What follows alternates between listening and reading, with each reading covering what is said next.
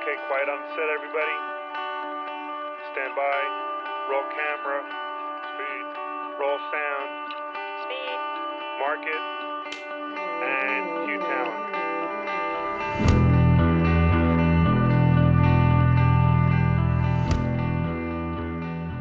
Hello and welcome. I'm your host, Art Aldridge, and this week in production, the Iditarod has ended.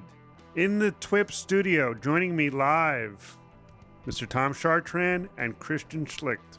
Hey, Art. We're really here, right? It's great to be back. You are literally... we're in the back of the Sprinter at Newark Airport recording this. You've just landed from the Iditarod experience, as we call it. And I thought we would just take, you know, a half hour or four to uh, break down your experience on uh, this year's race.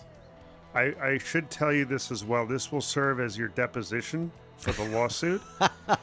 So anything you say will be used against you in a court of law. So yeah, this year was, we knew it was going to be a different experience. And it even turned into, like for you, Christian, your job title changed. Last minute, just so on par for as Iditarod. as as typical as this is for Iditarod, and and you're only seeing this, you know, in year two, but it's like this every year, really. Um, one of the E N G camera operators got hurt, like the day before the, the day shoot, before deployment. Yeah, the day before the shoot starts, and I get a message from you saying, hey, uh, I'm not going to be running a live camera. I'm going to be shooting E N G with uh, with the lead uh, group. I was like, what? What? So tell me, how did how did that all go down, and, and what was going through your head? Yeah, so it started uh, the night before the, the race start slash deployment day, which is two in the same this year. And uh, like you said, the E N G camera operator um, had a little bit of an incident and got hurt. And he couldn't support the weight of the E N G camera on his shoulder. So basically, um, I was recruited up from live stream to E N G camera. I was asked, do you think you could do this? And uh, you know me, I don't like to say no to a challenge. So I said, yeah. I was like, let's do it. I'll give it my best shot. And uh, went straight into it at the race start. Luckily, I, mean, I was on sticks to start. But. Right. I mean, but we literally had like twelve hours and everybody jumped in around you. It was kind of a neat scene. Everybody was like, oh, this is how you do this. This is how we approach that. Everybody really was rallying to, you know, give you the perspective of of how that element of the job is done. You know, you've seen the cuts before, but never really, you know, done it. It, it was a completely different yeah. uh, perspective of shooting that I've never done before, or vaguely scratched the surface. Right. Of. And have you ever used an E N G camera? Like a shoulder mount, like that. The, the camera you were using was a Panasonic P two camera, yeah. which is like a, you know, t- like the typical two thirds inch shoulder mount E N G. Like, is that a, a probably not a camera you've used before? Not, not that style. I think I've used similar like camcorder style ones, but no. So that was a whole new bag, and and I know how you are, and and you know you have definitely have skills and talent, but you you didn't hesitate. It sounds like, to put your hat in the ring. No, because like I said, I love a good challenge. So, um, you know, being able to learn something like that, as complicated as an E N G camera is versus a traditional cinema camera, um, it's a challenge. And, you know, having to learn to focus in black and white, um, or the difference, you know, uh, workflow. Point, yeah, sequence, sequential yeah, shooting. Sequential shooting, loading shooting metadata. Yeah. Stuff like that. And, uh, like Tom said, that the first night, once I was recruited, it was like, let's go downstairs, practice quick shoot, uh, zoom, sh- zoom in, zoom out, focus, Night, exposure. Nighttime shooting, yeah. Having to Headlamps. rack focus and exposure at the same time, stuff like that. It was it was quite fascinating to re- see, like, wow, these guys do this every year, and like, it kind of, it was a bit, it was exciting for me to see that my colleagues are doing this year in and year out. What what was interesting was, you know, it was like a twofold thing for me, because you you know you're good at, at running the live stream camera, just like you're good at anything that you do. Thanks. But I was losing your yeah. position from from my from team, your element, and I was basically given a wounded duck to run you know the live stream camera. So I was a little, you know. disappointed that I wasn't you know right. given all my resources. And, um, but I was watching in my live stream view, I would watch you run out and shoot the mushers coming in, you know, just in the camera's view. I could see you hustling in and out. I'm like, he's earning his keep, you know, on this year's race. All the way. There's yeah. a, in addition to it, the technology being completely different, there's a whole physical aspect that is there that it's not present with the live camera. And looping back to what you said about being disappointed, because I saw and read last year from the fans about how exciting having a, you know, a camera panning, tilting, zooming for the live stream was for them, really like bringing the essence of the race to them in their homes. Following the action. Yeah. So not being able to be a part of that this year was a bit of a disappointment, you know, so I, uh, I kept that in my pocket and always thought about that throughout the whole race. Your true evaluation, though, and then I heard all good things about your your work mm-hmm. ethic and all of that, so nothing to be ashamed of. But your true evaluation will not come until the documentary is finished, and then the full critique of your work will be um, displayed. I'll, I guess I'll know if I did well if there's a credit with my name in the movie. If your name is spelled wrong, that's not a good sign. Last year it was spelled wrong. It'll all go downhill from there. Yes. So in in um so that was one wrinkle that came up. It was a little surprising for everybody. I yeah. mean, I didn't hear about it until you told me. Yeah. So that was kind of odd. And we had a little, you know, I think this year was the first year I think that the the documentary production butted heads a bit with the live stream production, in the sense that we were Um, not always in harmony with uh, our objectives. And, and that's a deeper philosophical conversation than we're going to get into for this podcast. But from the live streaming standpoint, Tom, yeah. you were also being thrown into a uncharted water for yourself. You were basically flying solo as the me on the ground. Exactly. And I've always had that comfort level of you being on the ground. So when I needed to figure something out, it was as easy as saying, hey, Art, you know, and, you know, luckily we were connected by, you know, telephone if something went down, but it was a new challenge for me. From your vantage point, just yeah. on the three, the thirty thousand foot view, as they say, from your vantage point, how would you say the technical aspect went from your side, from your perspective? I felt really good about it. Things set up well. We were able to maintain connections. We had some challenges out in the field with G C I and the satellite technology that we were able to get through. And those were the kind of things that you always seem to find a way to get through, and it just happens magically. Everyone's like, okay, we're connected again. So figuring out the logistics of who do I call? What do I do? How do I round this corner with no, you know, aid at three in the morning? You know, those were the kind of challenges that I was happy to figure out. And we kept things going. We always had a camera to go to.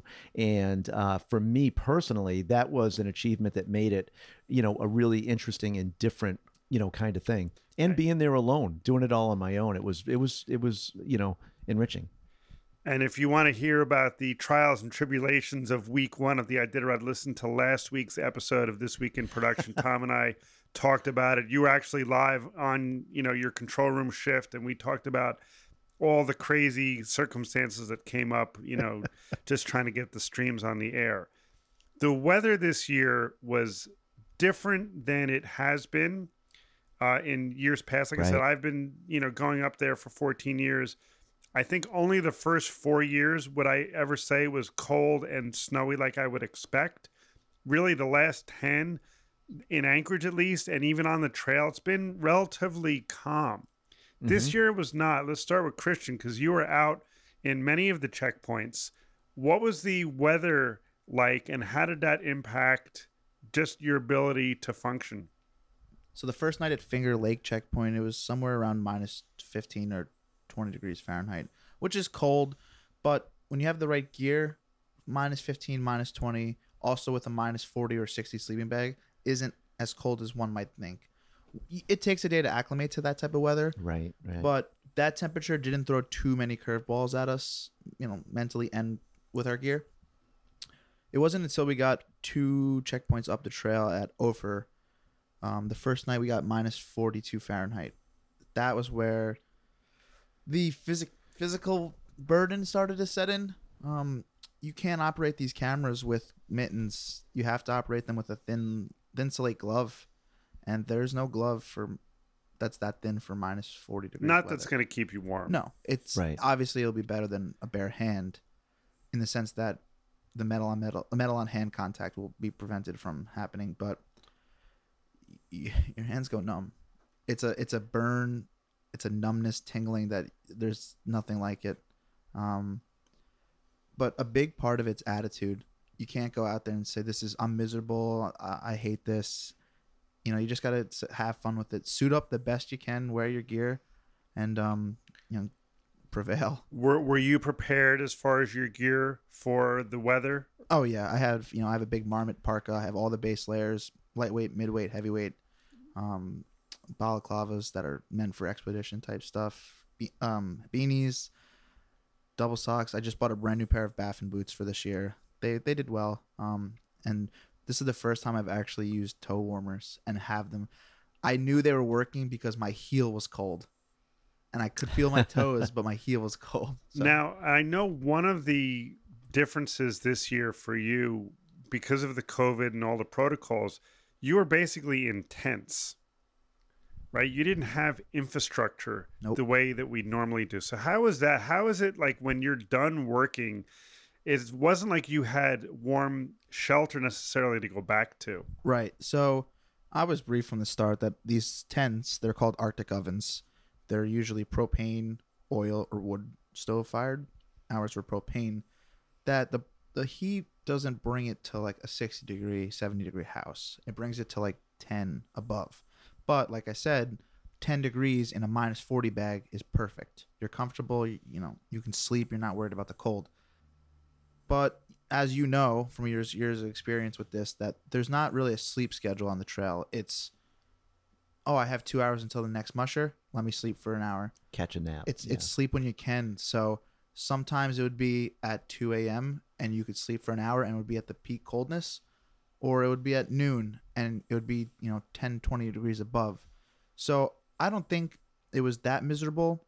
It didn't impact you it wasn't in a that, negative way. It didn't. It didn't. Wasn't that impactful? Correct.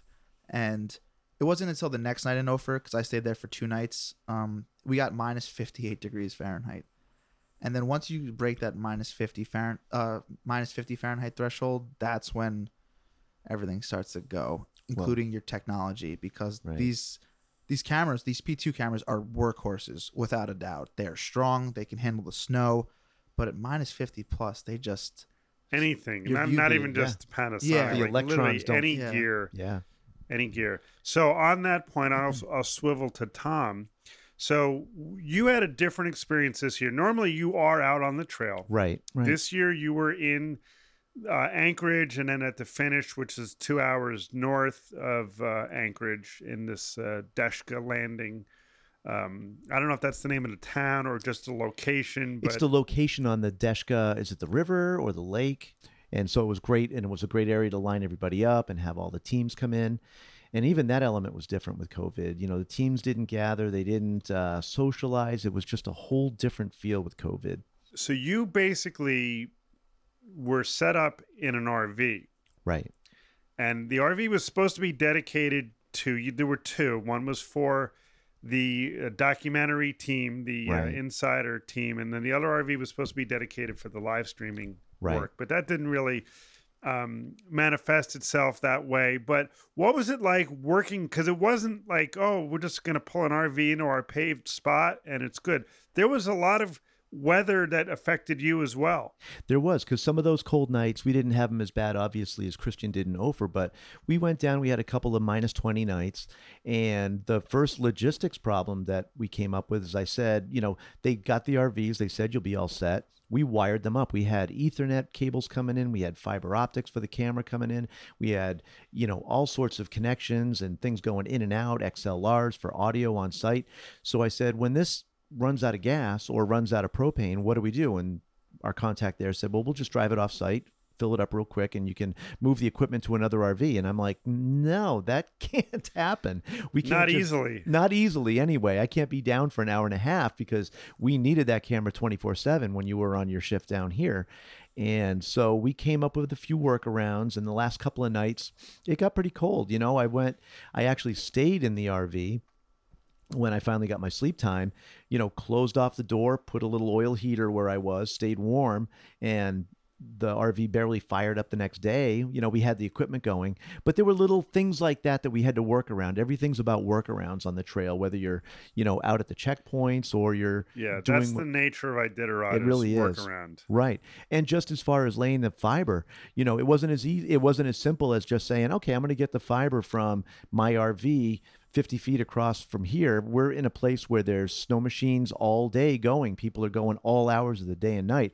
So we had to run it through a, you know, trench it and conduit. And I spooled out about eight hundred feet of fiber to get it one hundred feet across the parking lot because we didn't want anybody running over it. And that was... I appreciate tough. that. Thank you. You're welcome. You should have seen me untrenching it with the shovel yesterday morning. Did we just lose it a couple times when we saw the arc of that shovel going down? It's like, wait a minute. It is tactical fiber, but I'm not sure what happens when it's fifty below. It, you know, it was very pliable. I was really surprised because, Good. you know, the other c- cables and things that we've worked with get very brittle.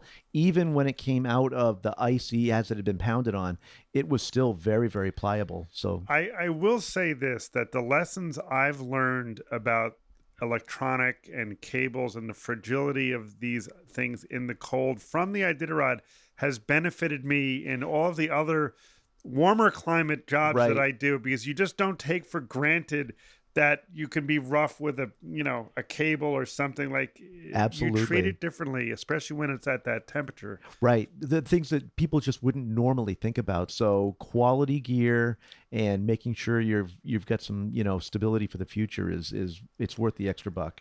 So you both survived the, the elements and the work. Let's just get some specifics on the on the technology that you use. What worked, what didn't work from your standpoint, Christian? I know you didn't have your hand in every aspect, but you've you saw most of the stuff that we had out there. What what what were you most impressed with with the equipment, and what was a big disappointment?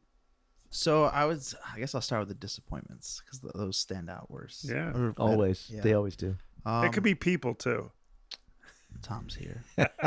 Just kidding. Um, so in, in terms of gear being disappointment or a disappointment, uh, I would say we used we used these older Anton Bauer Hytrons. Yeah, and they're a great battery. They last long, but there's these this issue, and I'm not sure if other gold mount style batteries would have it, but when they get to a certain temperature, they have a hold on them, which doesn't allow them to charge. We try to keep them as warm as we can and swap them out when they start to get low. But uh, in Nikolai one night, it was minus twenty-five. It was more damp than it was. There was a lot more humidity in the air. And it just, like at two a.m., like I was on my last battery and that died. And I was like, nothing's charging. We don't have any batteries. And it was just like, pull the plug on the night, go to bed. Because we just could not shoot. Couldn't get them up to a temperature where they could take a charge. And I, yeah. and I don't handle not... there being work to do and not being able to do it well. It stresses me out. It's like there, we should be out there shooting right now and we couldn't. And uh, that was a bit of a letdown. It's it's all weather related. The disappointments. The the viewfinder kicks out on the ca- the Panasonic camera in very cold weather, and uh, it just you have to switch to this little L C D monitor that becomes so laggy. It's that we they call it ghosting, and basically right. it's like a drop frame type yeah, of streaky streaky. So. If you put a hand warmer on it, it helps. But being the live stream guy, switching last minute to yeah. an E N G camera, I was troubleshooting a lot of the time for the live stream guys because they were not familiar with it. I found myself encountering a bunch of issues with weather or uh, connection. Um, the two that stand out is that we use these new style cam- Sony camcorders. It's like a prosumer level, you know, Uh, budgetary budgetary constraints. Absolutely, so. yeah. Um, that power cord snapped just from sheer cold. Um, that was an issue. We didn't have batteries for it, obviously, because the batteries are so small on that. But you know, not ha- being able to have a live stream for an hour to, while we fixed that cable, and then the last thing was just uh, a satellite issue. Is we lost our generator in Ophir, so when that happens, we can't call anyone because we don't have internet to call. We rebooted the generator and everything was firing. The computers gave us an I P address. the Apple AirPorts and the fly packs were giving us green lights, which means internet connection. But the second you went on, it would just say server unavailable on everything, cell phone, laptop. We tried different connections. I would un, I would disconnect the Intonor packs to make sure we were just bypassing that straight out of the LAN on the modem into the computer. Couldn't make it happen. No internet connection. Luckily, our, one of our snow machine guys were there, and he had a sat phone, and I called Tom on it for twenty minutes. I was outside. It was more than that. You were you were out in the freezing cold for yeah. forty-five minutes with me. That was the minus. And we were on the phone with G C I support. And long story short, it, it took three hours. All of a sudden, it magically came up. Yeah. And but just, you did just, all the right just stuff. Just out of sympathy for you, he was in the bar for those forty-five minutes. I know. Having a second yeah, drink. I was warming my he just my was insides. Yeah. Concerned. I was barehanded too, and uh, he I, was double fisted. Double shot. God bless you. Anyway, we had to give up on that. And that was like another disappointment because it's like, it wasn't my job this year because switching last minute, but I have a hard time of letting go of an equipment failure and saying, we can't do anything. So it came to that point at three o'clock in the morning after being out there for forty-five minutes right. with no gloves on in the min- that was the minus fifty-five night. What about from your standpoint, Tom? What were the winners and losers in the technology on your end? You know, I think I think the satellite technology was was frustrating because we had the only issues we really had were the latency between the signal, and so there were so many delays, and it took us a couple of days to really nail it down. One day. Was it one it was day? One day. Okay. It seemed longer. But I, I went back and looked, and we really had it figured out by the end of Monday. It so felt it, then it felt like it was longer, it and did. I'll stay with that in the it court did. of law when it comes to, to that. Your Honor, Your Honor, the defense rests.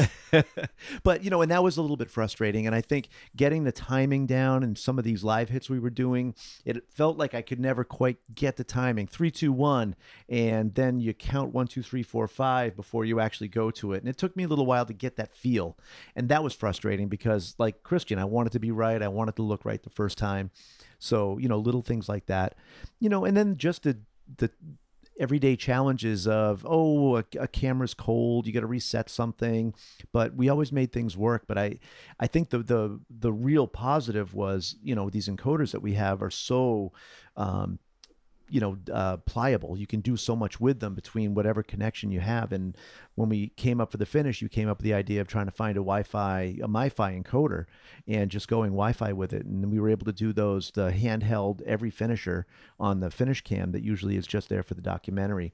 And that was a big win. I mean, it worked flawlessly every time we did it. And to have things round out like that with a real win visually for the subscriber base and all that, I think that that was a real uh, satisfaction. Yeah. I mean, it's, it's different for me from the standpoint of I'm in both rooms. I'm in the production room right. with you guys, and I'm in the room with the fans hearing what they're saying. So I'm, I'm hearing it on both sides. I hear the problems that production's having, and then I'm seeing the impact or the reaction that the fans have, and it's like a double whammy for me sometimes because I'm like, oh, they're really upset.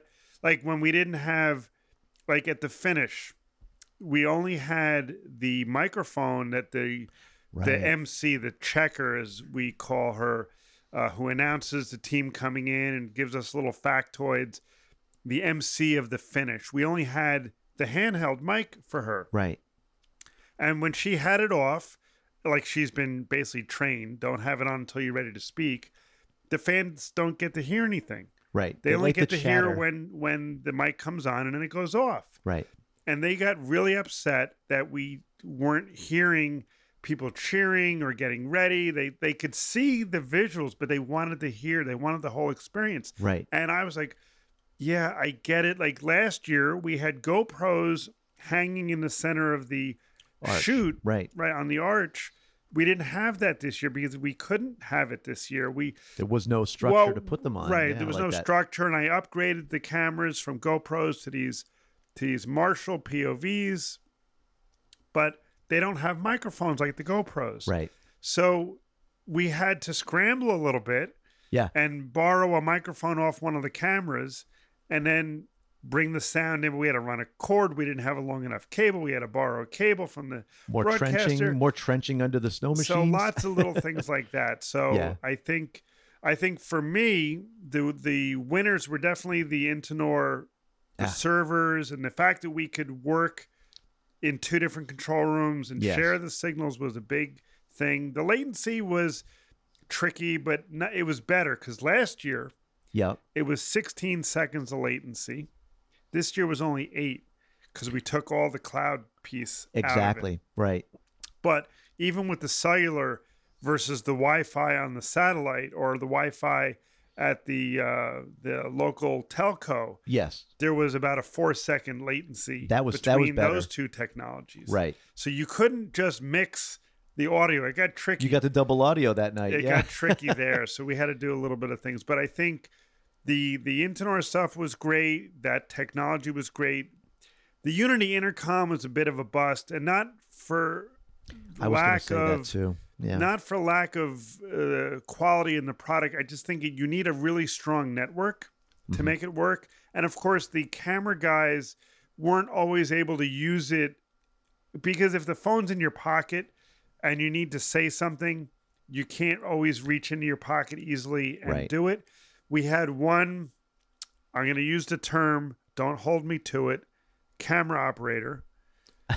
We had one that... Um, would put his phone on top of the camera, on speakerphone. And every time I would give him a direction, I would hear my voice on the live stream. And that loud beep before it. So the Unity part wasn't great. I think we would have to work a little harder at a different system, maybe belt packs or something right. for next year, which is all possible, can be done. And I think that... Um, I was a little disappointed that our talent didn't use their I F Bs. Yeah. One out of the three did. But it makes things easier when you can just talk directly to somebody as opposed to having to relay through a camera operator. So I was right. a little disappointed about that. But I think, and you tell me, for me, being here, working from home was was great. I mean, really great. But the fact that we were able to split the shift made yeah. a big difference for me. I don't know how it was for you. It for me, it was great. And I think if there's any negative from it, it's all perceptions because the team is used to you being on site. And I think that was the only thing. I, I think our communication was, was good. Not everybody, no matter how many times I told them, I'm with you from one p.m. to one a.m. and Art's here after that. There was still confusion. Yeah. I forgot a lot. Did, yeah. I'm sure you did. No, yeah. I would get calls from the snow machine guys at all hours of the night. Right. I'm like, it's not my shift. Yeah, exactly. And that became a thing at the end where they're like, is it your shift, Tom? Is it your shift? Did you get enough sleep? But honestly, and and as hard as it is for like Christian's position and those guys, believe me, like the Phils and the Ians, the guys that go out on the snow yeah. machines. I mean, that was pretty much how you were this year. And since you were just out there. I have much respect for that.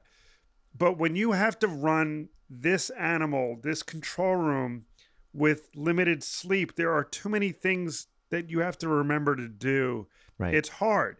Yeah. And the ability to have a twelve-hour shift and, and be able to concentrate and then know that you're not going to have to get woken up after three hours to go record right. something. Because then if you mess it up, no one wins. Because right. you did it twenty-four seven before, so that it was... It was twenty-four seven. Yeah. It was very hard. So I liked this split shift. Yep. And for me, because I had the Unity on my uh, phone right, and on my control room computer, and I had my iPad, which we'll talk about probably on another podcast about the Mimo Live and the way yeah. the remote control surface works, I could basically take my phone and my iPad out to my my Kamado Joe. I could There's smoke, priorities. I could smoke ribs and still switch and hear all the stuff going on. And that was really... Did you have a GoPro going on that? I did not. I wish you did. I did not. And if that's in a court of law, I was in front of my desk the whole time. But it was just nice to be use the technology so right. I didn't have to completely be... And I literally was locked in. I didn't drive my car for two weeks. Right. I didn't leave. I didn't go anywhere for the two weeks that the race right. was going on. I was locked in here. And people, you know, I think my kids were a little confused. Right. Daddy's home. He comes up you know, go to the bathroom and make a coffee, yeah. and then we don't see him again. But I asked him, I said, is it better that Daddy's here and you don't see me as much, or is it is it better if I just leave and come back a month later? I'm like, no, it's better if you're here. Right. So right. It, that part was great for me. I don't know, honestly, that I could ever go back to an R V at twenty below. You would not have liked it. No, I can I tell you, have. you would not. Would but what not. was nice, too, about having those shifts was that, you know, even though you got a little bit of sleep on the off time, you were able to do other things because we're dealing with the race judges, the coordinators, and we have to make things happen, you know, because we wear more than one hat. We're not just streaming and in control room. We're part of the the flow of production. There's lots of stuff yeah, that has yeah. to get done. And, and when you don't have all the brain power functioning, some of that stuff usually would go by the wayside or right. would be errors. Right. You know, so hopefully there were less errors this year. There, I think there were less errors. I think overall it was a win. I know not everyone on the team would agree with that, but I think overall it was a win. Careful, you're recording. I am recording. I am saying that publicly. uh, it's good to have you guys back. What's the first thing? I know you're going to sleep, Christian. You're I'm, literally asleep in the chair. I am. Yeah, I'm very exhausted. How long will you sleep for? Two um, days? No, I'll probably sleep for ten hours. ten hours. Yeah, once I get home. what What's the first thing that you're gonna do? That like, are you like, oh, I gotta have a beer, or I gotta kiss my girl? I gotta like, what's the first thing that you are looking forward to doing? Oh, I, I'm flying to Florida in thirty-six hours to go defrost and, and see my girlfriend. Yeah. So that's that's my uh, that's your motivation. That's my motive. that's my that's that's keeping me sane. That's kept for, me alive for for many years. Because I, I had season tickets for the Mets for many years, New York Mets. And the one thing that would get me through the dark, dark hours of Iditarod was knowing I was going to come home and I was going to go to opening day with my kids. Right. And that was the thing that I would always look forward to. So I get the Florida thing. Like, it's a little motivator for you, Tom. Yeah. You're also getting on another airplane. Woo.